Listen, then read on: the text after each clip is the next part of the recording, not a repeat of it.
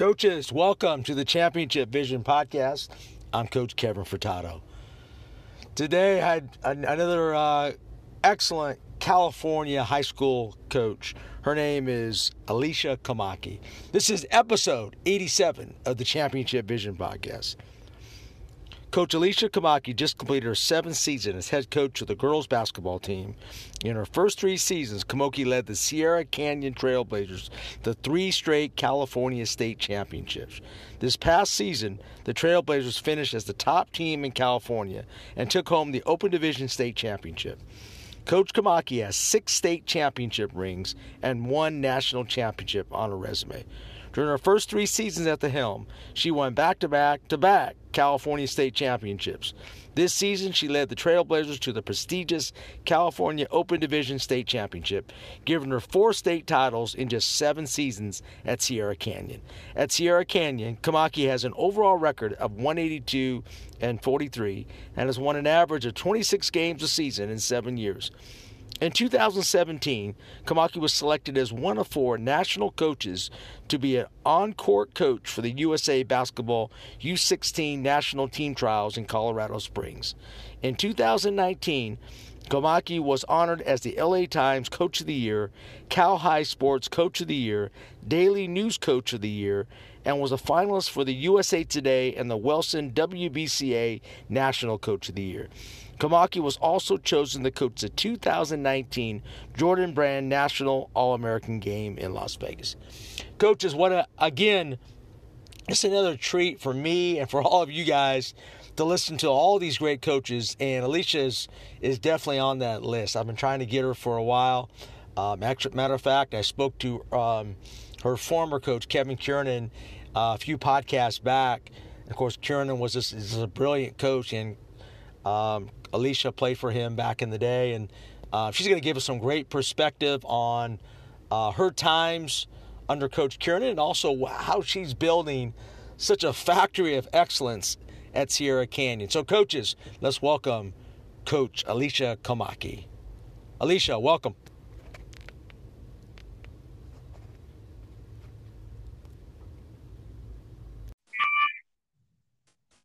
Coach Komaki, how are you? I'm good. How are you doing? I'm doing well. Can you hear me okay? Yeah, everything's crystal clear. All right, that's great. You answer pretty quick. You're pretty efficient, coach. I'm ready for you. that's great. Well, thank you for taking the time out to join uh join our podcast here. I'm so excited to kind of get um one of the top coaches in California, man. This is a privilege. Don't flatter me too much. Coach, um, I actually spoke. Uh, I was so thrilled. I spoke with Kevin Kiernan about a week ago, and uh, what a great coach he is. He had, he had uh, he had a pretty big impact on you, didn't he? Yeah, definitely. One of my big mentors for sure. Hey, tell me a little bit about you know kind of how you got and I and I've read and I I've listened to uh, your story quite a bit. Kind of tell know our listeners how you got started in the game and how you kind of got to the point where you are right now. Uh, started in the game um, third grade basketball. Uh, so that's when I first started playing and just kind of fell in love with the sport. Uh, played as often as I could, as long as I can remember, starting in third grade.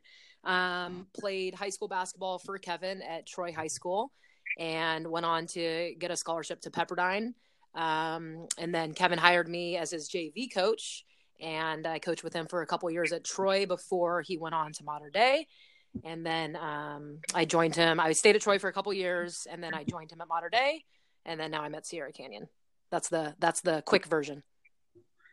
Absolutely, and um, I, I, tell you what's really transparent. I, I love the story. Uh, and I, I coach girls. I'm a girls basketball coach. That's why I'm really going to pick your brain on how you're building your program and how you work with your athletes. I love your story with how uh, Coach Kiernan and you how they had that interesting relationship, and now it's so much better. Tell us a little bit about um, that, and also how it has improved to this point.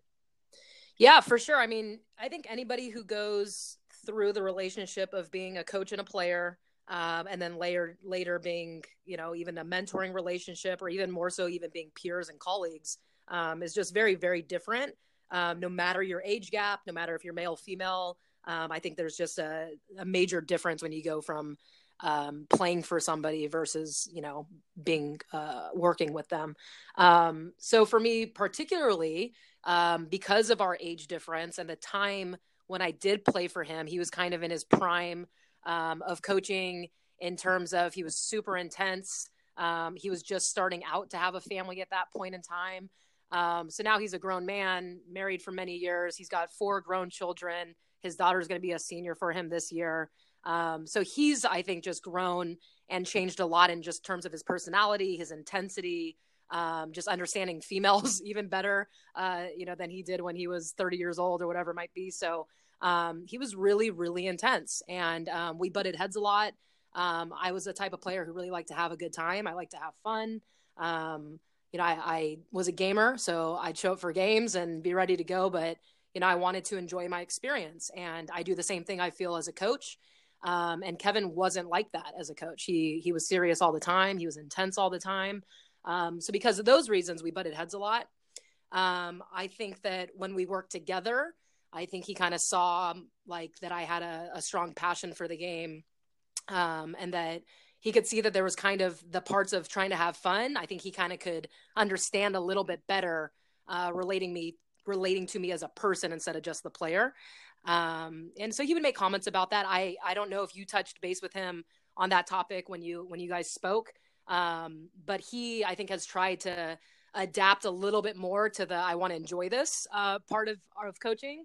Um, so he's also changed, you know, quite a bit. And and now our relationship's just very different. Um, you know, we we compete. Uh, we're in the same district. Uh, we compete for championships, and um, he's just fantastic. He's a great person.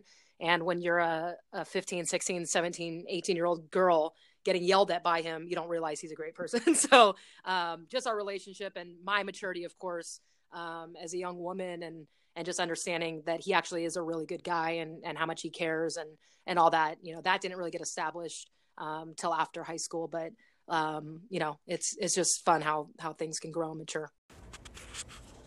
Hudl is the preferred video and analytics platform for over 6 million users and 150,000 teams worldwide. Hudl offers a complete performance platform, including the most powerful and flexible tools for video analysis with online tools, mobile and desktop apps, smart cameras, analysts, and more. For more information on Hudl, check out hudl.com or at Hudl on Twitter and Instagram. Coaches, it's all about that. And sometimes I've been coaching a long time. I'm continually trying to mature, particularly nowadays when coaching girls. Give, give me some advice here. I have we're, we're, we're trying to build a championship program here, and we I got some pretty good players, but one of my my best players, hardest workers, is just a fun-loving girl. I mean, she plays hard. Mm-hmm. She's not gonna she's not gonna work on her game a lot. She plays three sports, and I accept that in her. And mm-hmm. I, you know, I, we still put I still push her. But tell me a little bit about how to coach girls that might not want to play at the next level, but are really key leaders in your team. You know, to be honest, Kevin, I've never experienced that. Um, every kid that I've ever had that's been, you know, one of the top players or top leaders or any of that, they've always wanted to play at the next level. Um, so I don't know if it's just because I, I haven't been coaching long enough. Might be one of the reasons why. But um, you know, no matter what level they ended up they end up playing, they always at least want to give it a shot. Um, sure. And I kind of feel like that it goes hand in hand. You know, if they're going to be one of your one of your key kids, you know, ideally you would think that they'd want to go the next level. Um, that's a pretty unique situation that she's playing three sports and she's probably good at all of them and probably is, you know, better at a different one and she'll go on for that sport. Um, so that's really tough. You know, it's, it's, that's kind of hard. It, and it's cool that you've accepted it, but I think it's kind of a hard thing um, to accept when they're that talented. You know, it's a little bit different if they're not necessarily contributing as much. Um, but if she's one of your top kids, then, you know, that's a, that's a little tricky situation to handle. Um, if it was me personally, I probably wouldn't accept it. exactly. That'd be right. the toughest part. Yeah, well, what's interesting is softball is her best sport. Basketball is kind of her third sport. Um, so it's one of those things where I personally, I don't think she can play at the next level. But but what I look for is are you doing everything possible in the off season, things like that. I actually have three other girls that want to play at the next level, mm-hmm. and that's a totally different story. You can so, and I'm trying. We're trying to get our program to that point mm-hmm. where we have more kids uh, trying to get to that next level. Yeah. Uh, tell, tell, us about that because I know you're in a very good situation there. Uh, you have developed a really solid culture.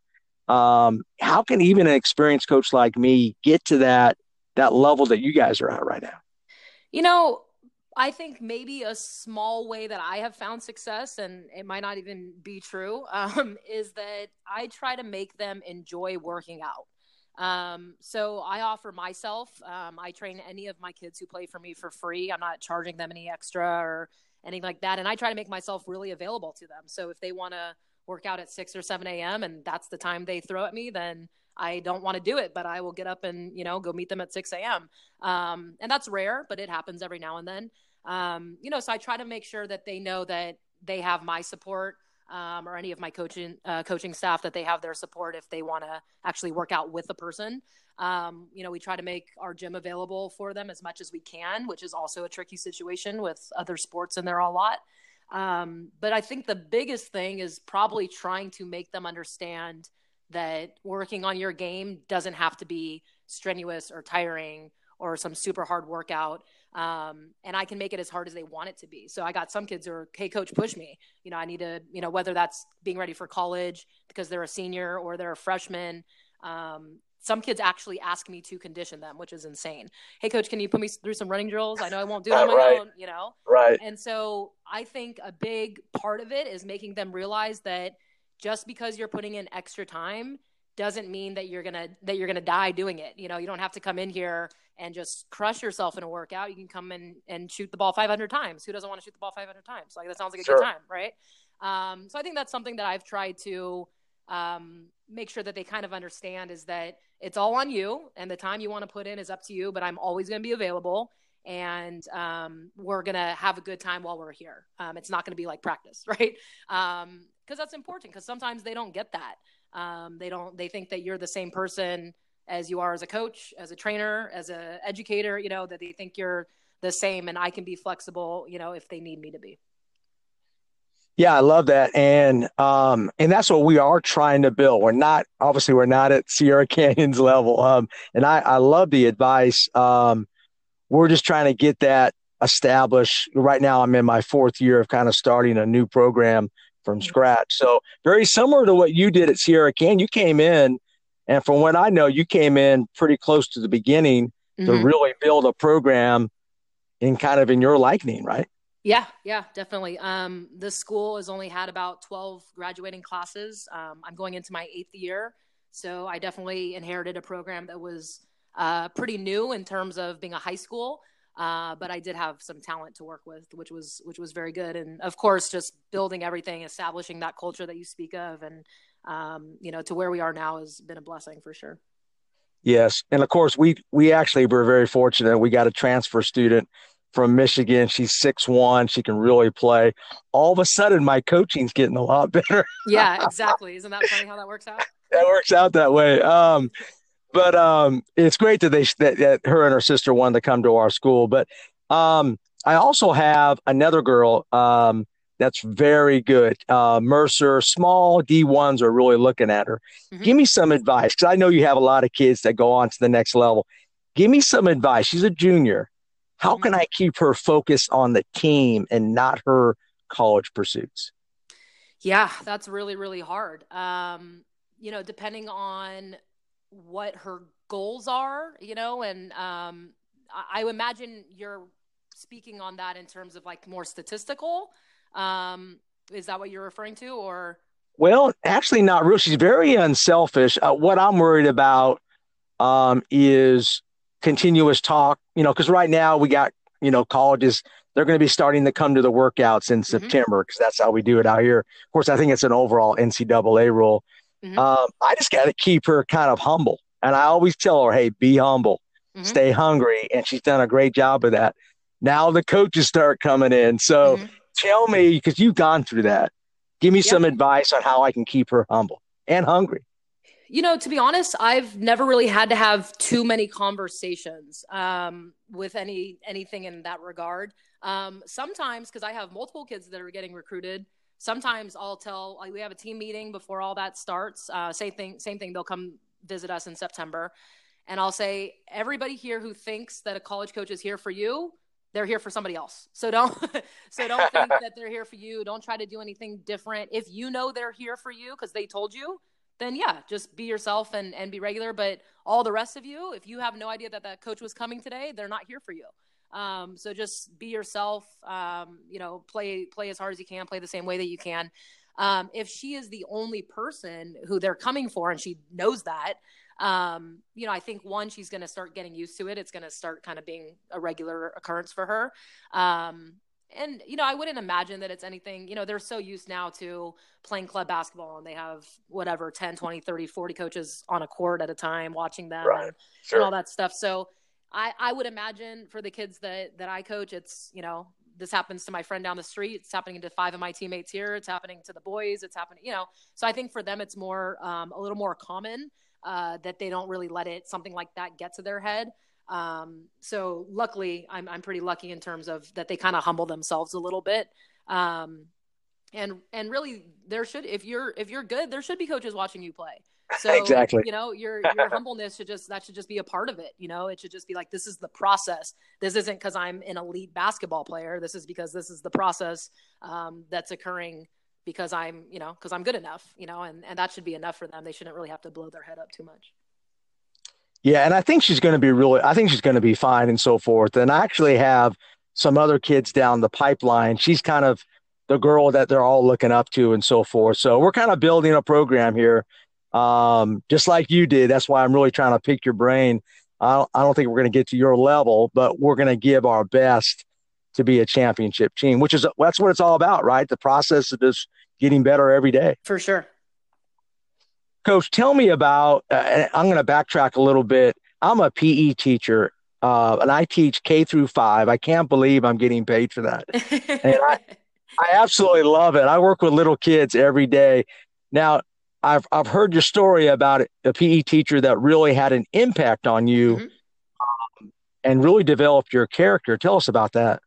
Yeah, I went to a, a private K through eighth. Um, so he was our, for lack of a better word, we'll say he was our PE teacher for you know the whole school the whole time, um, right. because it was a very small school. But he coached. He was pretty much the athletic director. He coached every single sport after school, um, and then on top of that, did all the PE classes as well. So uh, definitely committed to his craft. Um, and just for me at a young age, having such a big role model, um, not only I looked up to him in sports, I thought he was the greatest athlete of all time, you know, when you're that young and he can coach every single thing and, and all that stuff. He was very influential in me wanting to be a coach later in life. Um, but the best thing that he taught me was just uh, one to be humble for sure. That word stands out. Um, and just just little things about character that either some people are receiving at an age like that or they're not. Um, but the fact that he took time to develop me as a person and not just see my potential as an athlete was uh, was pretty cool.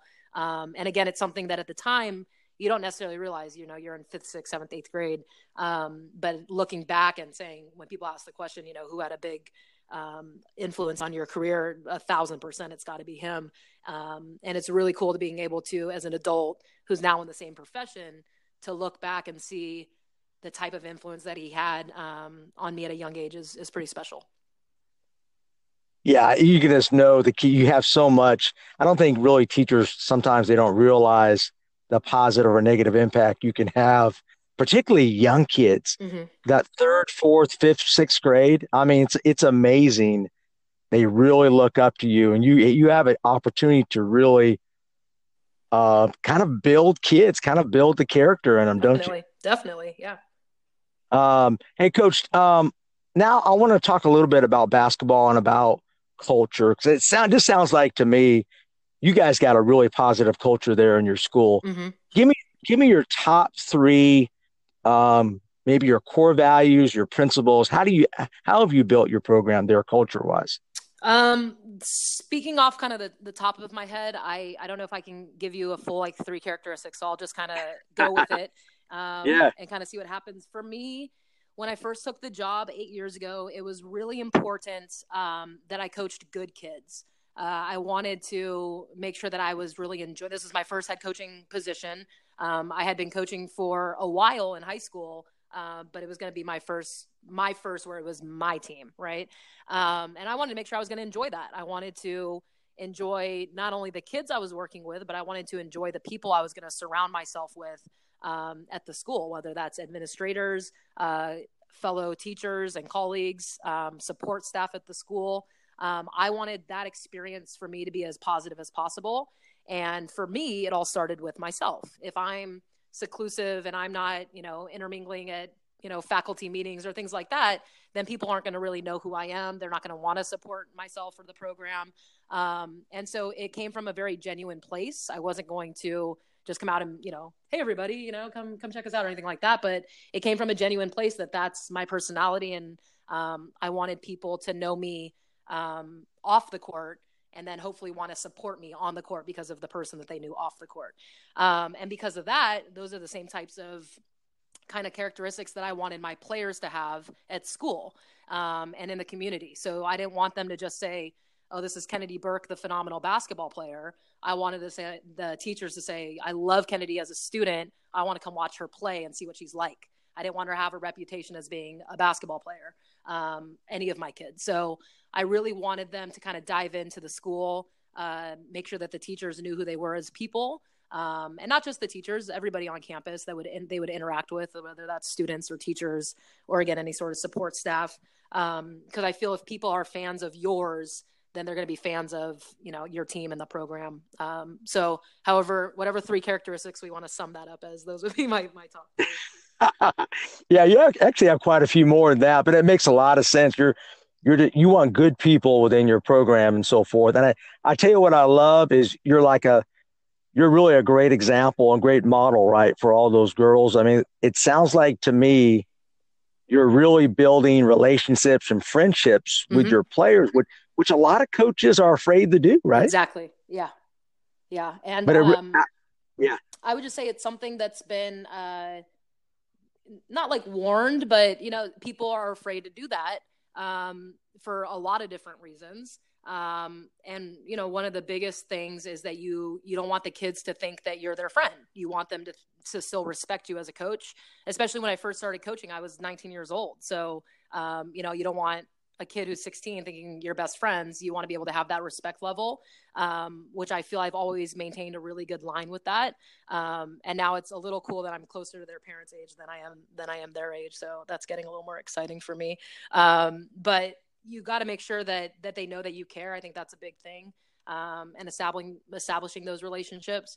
Um, but the biggest thing is that it has to be genuine because uh, there's coaches who oh if this is what i got to do okay fine but it's not really in their program by first of all at a game just by watching the players and the, thing, you can tell immediately what they focus on. Mm-hmm. Um, but you can also tell by just talking to the players and say, you know, how are they speaking about the program? So, mm-hmm. isn't that the ultimate sign of a culture? Is when the coach is not there?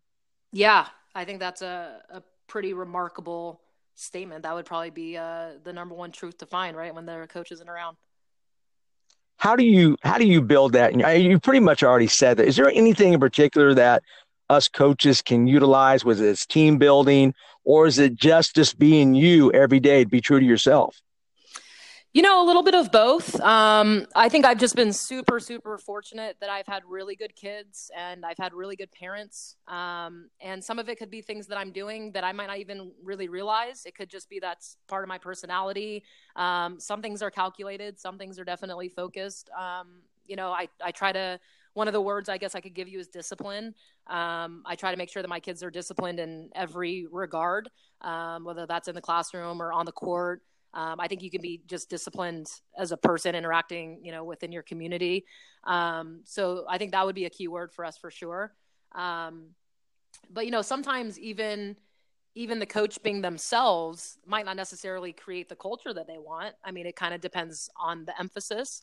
Um, you know, when I first came in, I actually reflected on this recently, just kind of how different I am, you know, just from eight years ago when I first came in um, you know, I wanted I wanted the girls to kind of be scared of me. Um, I wanted them to, you know, this was a new coach and I'm serious and they knew I had this little reputation that I, because I was from Mater Dei and we had just won national championships. And so they at least respected my resume. Um, but I didn't also want them, I didn't want to come in and have them be like, oh, who does she think she is? You know, she's won all, you know, whatever. Because that wasn't me. That was a team. I was just part of the coaching staff, right? Um, so I tried to make sure, one, that they knew who I was as a person um, and that I'm not a completely different person as I am a coach, but I'm very, very intense as a coach and much more loving and kind and all that stuff as a person. So I wanted to see them to see both sides of that. Um, that they knew when I was intense and getting on them in a game, yelling at them, possibly making them cry, that they knew right away that, oh, but she's really, really loving and sweet and genuine and sincere. You know, she took us out for ice cream last week. So clearly she's not really mean, you know? Right. Um, and so that was something that was really kind of important, calculated, I guess, for me, that they knew how much I cared for them as a person. And because of that, I could treat them intensely as a coach. Um, so that was a big thing when I first started out. Um, and now because I have, you know, gone through eight graduate, seven graduating classes of kids and the tradition starts to pass on its own and all the stuff that I really had to emphasize early now emphasizes itself. One, that's super cool for me. I get to focus on other stuff. Um, but it's just really awesome how the tradition has kind of passed through, the culture has passed through. And that's an absolute 100% credit to the kids that I've had, um, that they've allowed it to go through and I don't even have to do anything, you know, about it. Um, a small story with that, I had uh, my first group of kids, uh, this particular class that was very successful. They were sophomores when I first got them. Um, and so by the time they graduated, of course, you know, a couple years later, uh, there was a, I found a paper in the locker room and it was like three pages long, stapled together, printed out, and it was like Komaki's commandments. And they went through and they created this thing. This is what's going to piss yeah. coach off. This is what's going to make her happy. And they made it all on their own for the next group of kids to know. Like, how cool is that? Um, and, That's it, cool. and the yeah. even more crazy thing, it was a hundred and ten percent accurate. Like it was like, what? How do they even know? I didn't even know that pissed me off, but it really does, you know? Um, so it was a two way street. Like those kids cared for me just as much as I cared for them. And so they really got to know my personality. I really got to know their personality. And so little things like that, like they knew it, you know, and um, for them to pass that on and that paper still exists, you know, they, they keep passing it on because it hasn't changed, um, which is really cool. So I think that's a cool story. Yeah. Yeah. And, and you develop, I mean, really it's a legacy now, right? Yeah. every year. Yeah. yeah. That's what it sounds like to me you've done a terrific job of that and you care about them and they care about you so it's a two-way street right mm-hmm. coach tell me about let's i, I want to talk playbook here because I, I love talking um, x's and o's with coaches as well and i know culture is number one mm-hmm. but tell me about what does sierra canyon believe in their offense and defensive system and I, and what we like is we like to run we like to trap we shoot a lot of threes we attack, we attack. Mm-hmm. And I'm sure Sierra Canyon does the same thing, right? Yeah, we, we do a, a lot of the same things. Um, but you know, better than us. you know, it's funny because I recently saw, I think there was like a Twitter poll or something, and you know, it was one of those just kind of comment right in whatever, you know, what's your offensive philosophy? And then another one, what was your defensive philosophy? And I feel like there can't be too many. Like I read through, there was like, you know, 60 comments, and a lot of them were the same things with some really hip, clever saying like pass, react, you know, whatever, something that rhymes. Right. Um, and in no way am I downgrading any of that, not saying that I don't believe in the same stuff, but I've never had a philosophy. Like I don't come into the season and say, "Hey guys, we're a we're twos or threes only," you know, or whatever. That doesn't make sense because you know it's a layup or a two or a three. Sure, you know, I'm I'm not one of those people. Um, I will definitely emphasize things that we're looking to do, but I have never ever emphasized my philosophy, and I think the reason why is because it changes every year. So I'm one of those people. I will adapt to what I have. I can't say we're only taking a layup or a three every game if I don't have anybody who can shoot a three. That's not a very good philosophy, right? Um, if I don't have people who can switch every single possession man to man, that can't be my philosophy that year. I can't emphasize it every single year and force my kids to go into my philosophy, right? Um, so for me, it's a big thing that I adapt and change. I definitely have the general things. For me, my ideal season every year would be that we don't ever have to run an offense and we can fast break and run and tire another team out. That's fantastic. So we're always going to be in really good shape, um, no matter what type of team I have. Um, because that'll be an emphasis for us to push the pace. Um, I'm a big believer in man-to-man defense, but we will play some zone if we have to. Um, again, being able to adapt to another team. Uh, so there are, you know, there are some things that I kind of more so hope that my team can do every year. Um, but I, I'm a big believer in being able to adapt to what I have. Yeah, and I think every coach that I talk to on the podcast, they're all a little different, which makes sense. You just got to believe in what you do, right? Exactly. Exactly. Uh, um, and I, I think I, you know it's one of those things where um, you have to take, like you said, you have your core principles and then kind of adapt to your system. What um, how's your feeder system developed? Because I'm a big believer. I have access. I coach my middle school as well, so mm-hmm. I feel very fortunate. But I have no extra time on my, so I'm busy all the time. But um, I can kind of uh, teach our system from the ground up. Mm-hmm. Is that good or bad? Um, you know, I don't think it's good or bad. Um, I think it's very beneficial if um, if those kids are actually going to play for you. Um, mm-hmm. People are surprised when I say I don't have a feeder system. I don't have any sort of club that you know feeds us kids. Um, none of my coaches on my current staff um, have a club a club program because in California, you know, rules are obviously different. But we could coach our kids year round. Um, we could yeah. coach a club program, a youth club program, all that kind of stuff. So none of that happens for me and it's not calculated or it's not oh you know i don't want you guys coaching something none of that happens it's just that's kind of been the story of us in california and um, one we have a lot of really good schools that are local uh, we have a lot of really good schools that are private schools that go k through 12 um, and we have a ton of clubs so you know if i really wanted to i would have to kind of start my own thing to develop that but um, you know, there's a lot of it's like another conversation, but there's a lot of lost energy in that because kids switch clubs all the time and they're bouncing around sure. and you get a you get a top sixth grader at your school, they don't stay till ninth grade, you know, whatever it might be. Um, so for me, I just kind of always I I grew up doing all of it. You know, I was coaching, I've coached first, second, third, fourth, fifth, sixth, seventh, eighth grade, club, done all of it, done clinics, done privates, done all that stuff. Um, and once I became a head coach, I still do camps and I do things like that, but I really wanted to put my time and energy on my team. Um, and that was just my my personal thing. It was doing you like you said, you don't have time. So like all coaching all that other stuff, I was missing little things like my dad's birthday. It's like I wanted to be there for my dad's birthday, and I could never show up because you're coaching year round. Um, so for me, it was probably a little selfish, like just needing a little bit of a break um, and being able to have a little more of a life for me. Um, but I think that there are definite benefits to having a feeder to being able to coach your middle school. Like we have a middle school program at our school. Um, and this is probably one of the first years that I've had kids that played for our school that are now in high school and are, you know, have been playing basketball now since third grade or whatever at our school. Um, so there are some things, but I don't necessarily, I have some conversations with the coach about just little things to emphasize. Um, but for the most part, it's like I said, because I, I change stuff every year. Um, so they can learn some basic stuff. But if I if we run the same plays, you know, they're not they're not going to run them by the time they get to high school. So um, for me, it's just a little bit different. But I do really believe that somebody who does have, you know, if you coach your middle school and they are going to for sure play for you, or you coach a club and you can get on them early, that that's pretty cool. Um, that they can know you, they can know your personality, that they can know for me, it's a big thing that they know they don't have to be afraid of me. I got sixth, seventh, and eighth graders who think I'm like the scariest person on campus. Um, and I, I, have my high school kids telling them that that's not true, right? So, um, so that that would be a big thing is just having them know the real me. Um, so there are benefits for sure.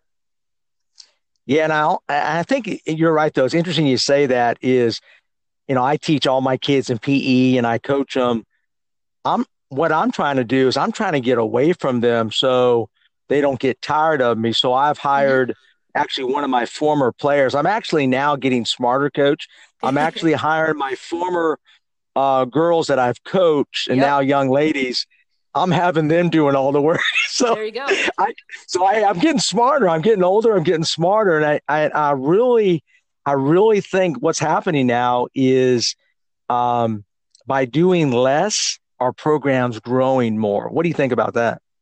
Yeah, I I, I would completely more so agree with that too, because you know you don't want say you've coached a kid, you know, at, when they were in fifth grade and you coach them every year at your school, and you know, now you're coaching them for eight years. That's crazy.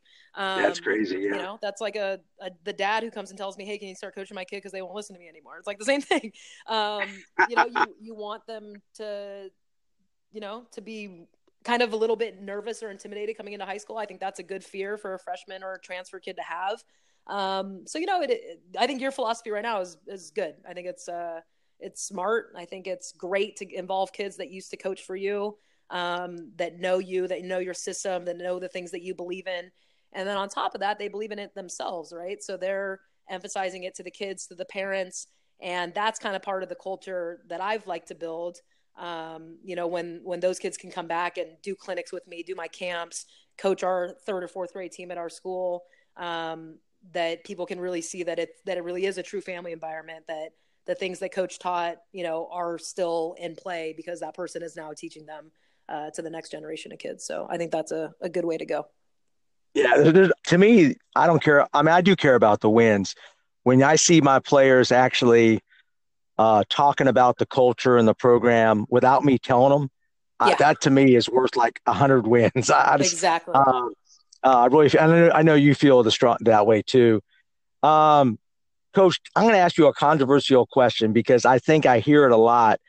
Is are there enough women coaching basketball?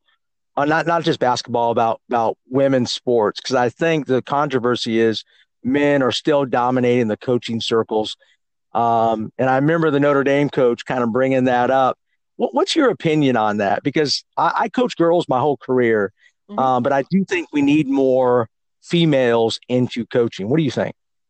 Yeah, I think it's something. It's it's kind of a stance that I've um, kind of changed on a little bit as I've gotten older and um, you know have have gone through my career a little bit more.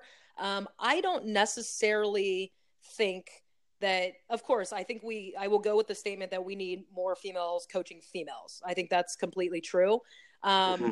but for me i grew up with so many male coaches. I actually never never played for a female coach ever. Um, i had some female assistant coaches um, but never played for a female head coach.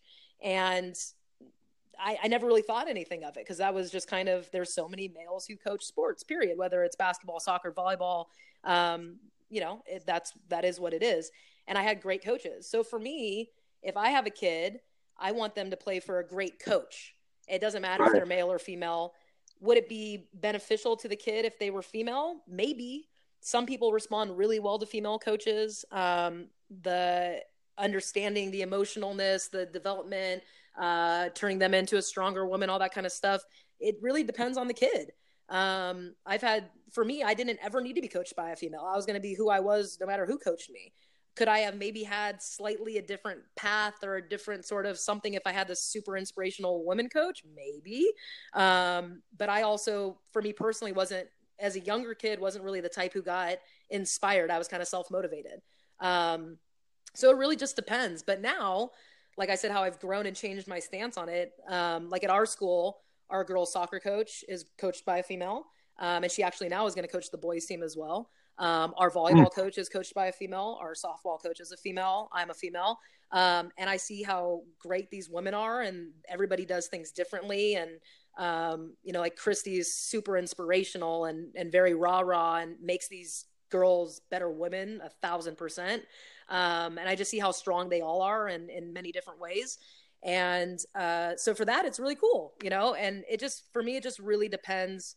Um, I of course will agree with the statement because uh, it is important. I think it is important that um, that so many females should be able to coach at a high level. I think that's a big thing for sure.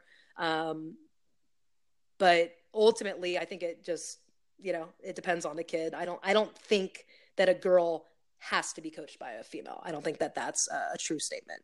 Um, I think that males can do obviously just as good of a job, and I think that females can coach boys um, and do just as good of a job. So it's really just more so um, I think it's definitely the numbers have grown, and honestly, I would love to see what the numbers are. Um, you know, in like the high school and collegiate ranks, and obviously now we have a lot of females that are now getting into the NBA game. Um, mm-hmm. but it would be an interesting statistic just to know how many females are coaching boys and how many females are coaching females versus the males that are coaching females. Uh, but I do know that it is something at our school that they take pretty seriously and they try to make sure females are coaching females.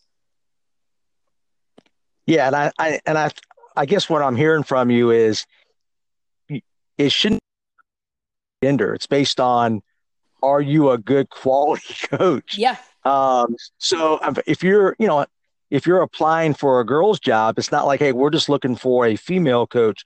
We're looking for the best coach, right? Yeah, I think so. And I think our school has done a really good job of finding uh, the females who are just phenomenal coaches, whether whether they're coaching high school, grade school, college, that these people are just really, really good at their craft.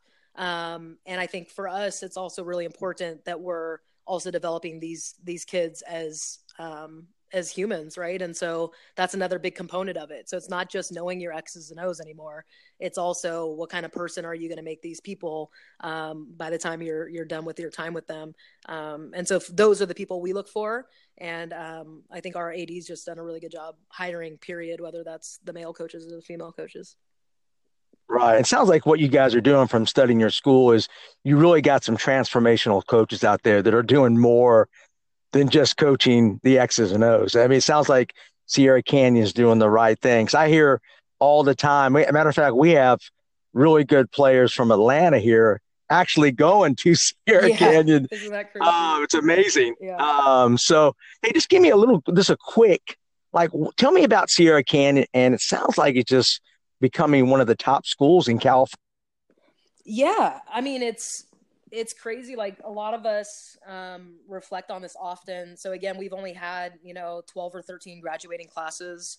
Um, our athletic director has been there for uh, eleven years now. Um, our football coach, same thing, about eleven years. I'm going into my eighth, and so there's kind of this group of people who you know were there from the beginning. Um, and like our our football team started as like eight man football, eleven man football. It's grown now. They actually have to take like two buses to go to a game and stuff. It's just crazy. Um, but i think one of the most in, important things was that again our athletic director um, really wanted to hire the right people who were going to help grow this thing. Um, and again we all just kind of Hey, Coach, this is Brad Shutter calling from Plymouth, Wisconsin. I um, want to thank you for doing the podcast. I've learned a lot from it. Um, I am an elementary ed teacher and a girls basketball coach. So we have a lot in common.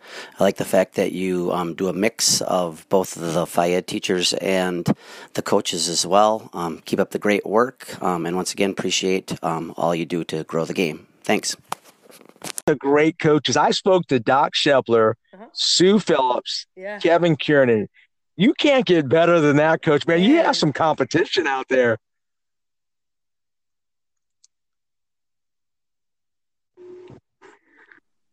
Can you hear me? Yeah. Yes. Go ahead, Coach. Okay. Cool. Sorry, you just um, yeah. went off of. It was on like speaker, and now I can't hear you as well. But I will keep going. Okay. Um, okay. Yeah. The the competition in coaching is just insane in California.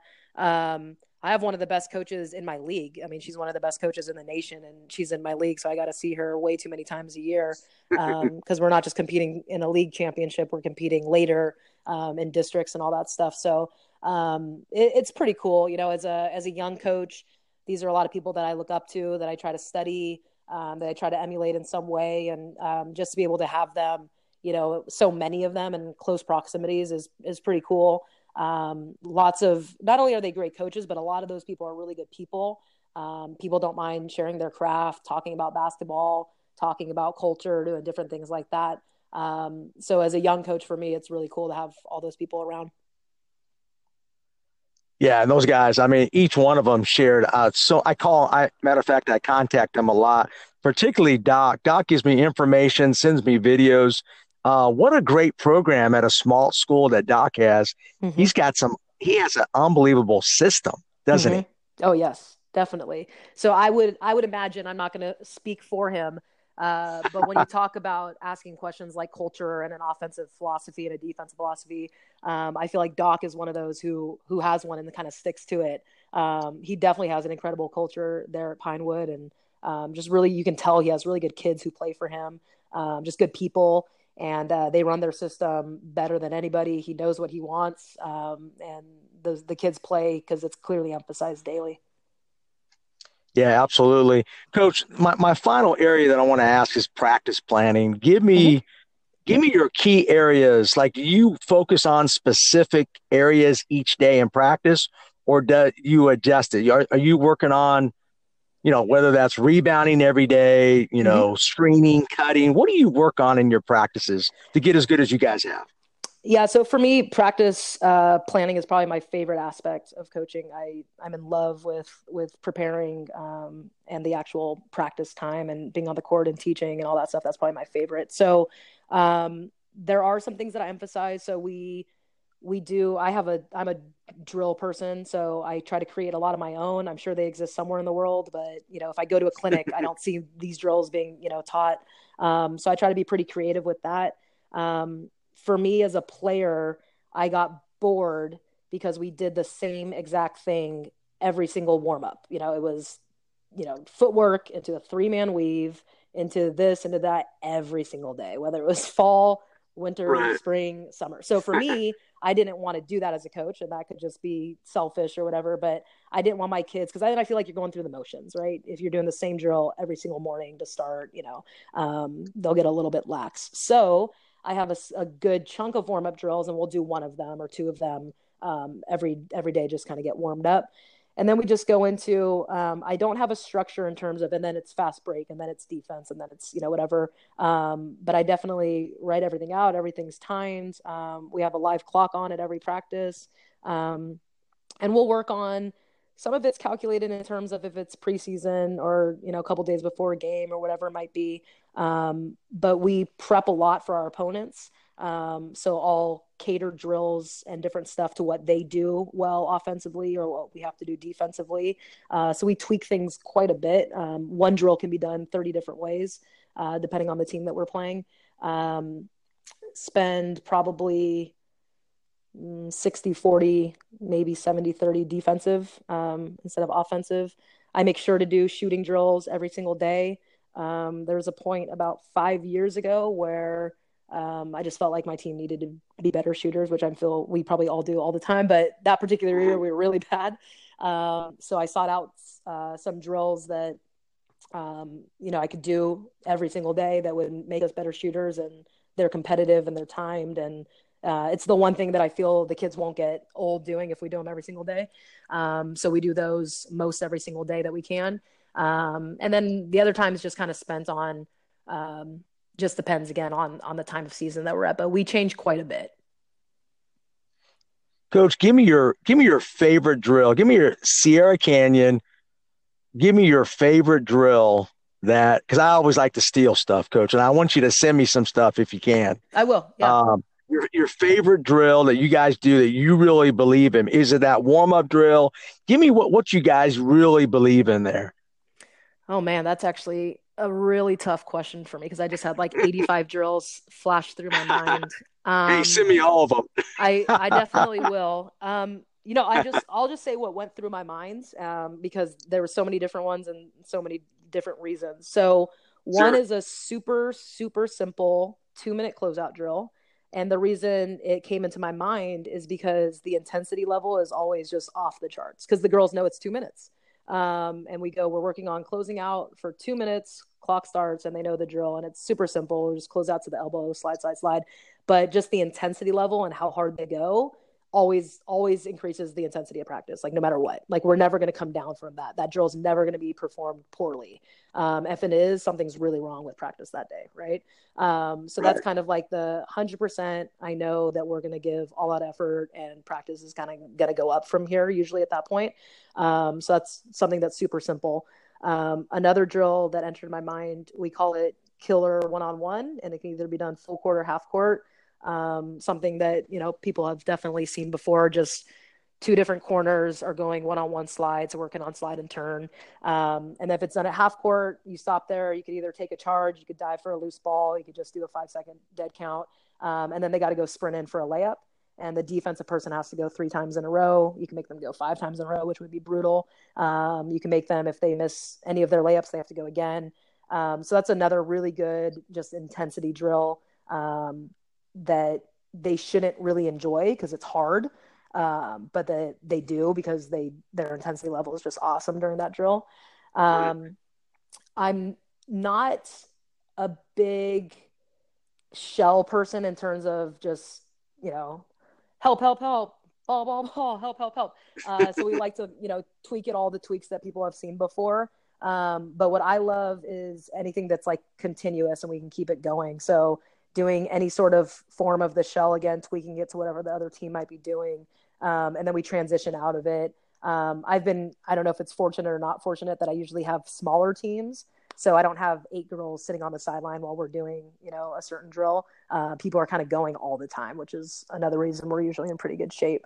Um, so anything like that.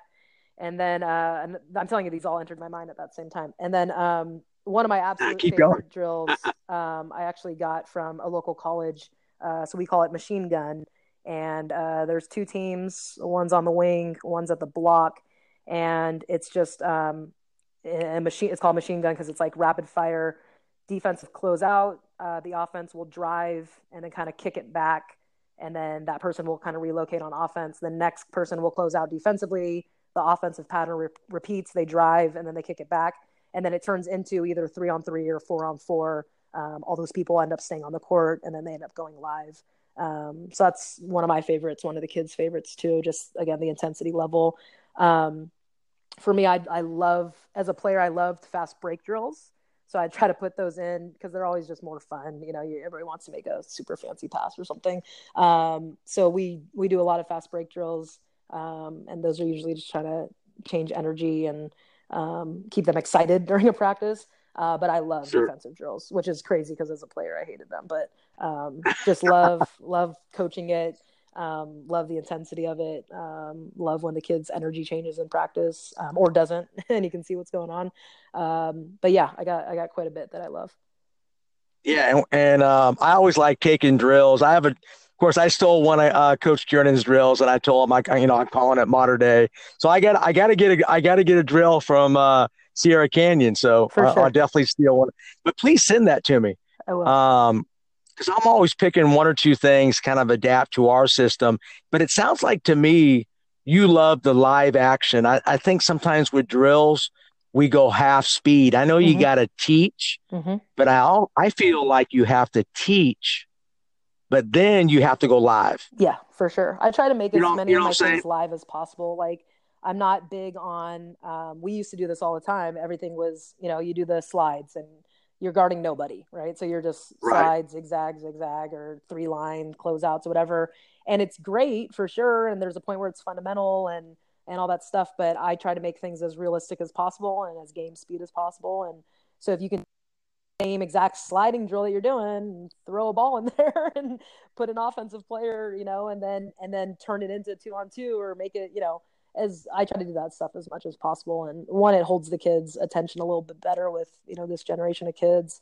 Uh, their focus isn't great, you know, for a two-hour practice, and um, right. competition is huge. Um, you know, kids want to compete. You know, they're they're in sports for a reason, hopefully. And um, I love. I'm one of the most competitive people I know. So if practice is competitive, then you know all of our intensity is going to increase, and we're going to have more energy, and we're going to be more excited. And um, so, yeah, I think making everything as live as possible, um, even if it's just one on one, makes it way more fun and uh, definitely more entertaining for us.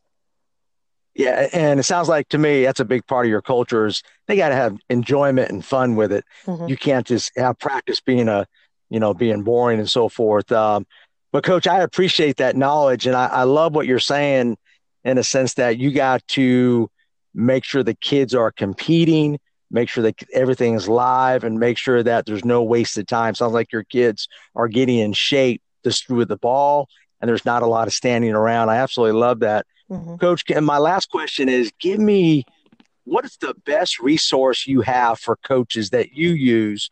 I know we have like Hudl and I have various apps that I use. What do you mm-hmm. use to make yourself a better coach? Um, another loaded question for me, Kevin, because I think there's it would be almost stupid of me to lock myself into like one resource. So you mentioned a few. I mean, I think Hudl is uh, we use Hudl, so Hudl is absolutely fantastic for growing you know, with film watching and with my own team being able to like watch film and review. Um, we're also super fortunate we have PlaySight at our school, so that's like an uh, we have eight or so mounted cameras in our gym, so we can record every practice. Um, you know, just a click of the button, make highlight films. We can watch it live during practice, replay system. Um, so that's really cool for us too. Um, so in terms of film watching, those two for us are you know just on a different level. Um, for me, I love to read books, and I just love any type of like leadership. Um, even if the book is usually the book's talking about business, um, and I try to take that and like relate it to my team and uh, focus kind of on culture and in those regards. So I think reading books is huge. Um, I kind of more recently, I've had Twitter for a while, but I more recently kind of got more into what am I doing on Twitter. Um, so following, you know, different people who are providing really good information. Um, it's if you're an X's and O's person, it's an incredible, simple, at the, your fingertip, quick resource to get plays. I mean, it's incredible how often people are putting out information. Um, so like Fast Model is a really good, simple source to follow that's going to give you good stuff. Um, of course, going to conferences and clinics and, and all that stuff. And I think to sum up everything into into your question, because again, I said there's a lot of different resources. I think for me, the best thing is the attitude that I'm nobody, that our program is nothing. Um, I should have the attitude that I'm still starting out. I should be as hungry as I was, you know, 15 years ago when I first started coaching, and um, that there's still so much to to know and to learn, and to just even to adapt. Like last year was technically speaking our best year in terms of winning the Open Division championship and just our ranking in California, um, and it's because I wasn't satisfied. You know, there was a there was the period of uh, you know, I'm going to keep reading books or I'm going to try to change a little bit about what we do or I'm going to adapt this or this. And um, you know, I could easily do the same thing we do every year because we're decently successful. Um, but each team changes, you know, and you gotta, you know, kind of adapt with that. So I'd say the the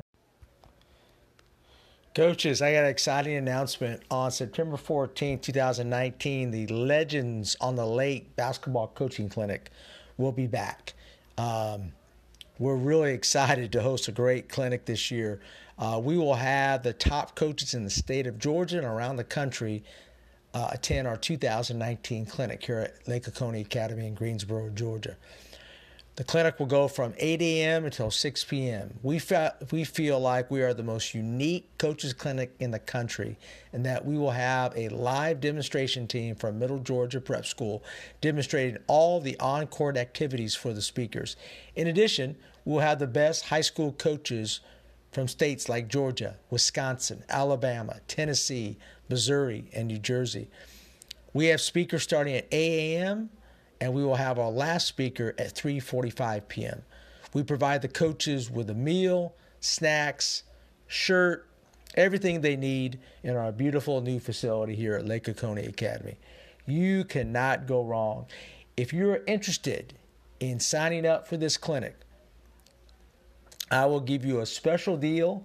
Please put a special code of legends and you email me at furtadok57 at gmail.com. I will give you a special discount if you come to our clinic. And also, I'll provide you any hotels that are close by the school. We're right off of I 20 here in Greensboro, Georgia. Looking forward to seeing all you coaches. Take care.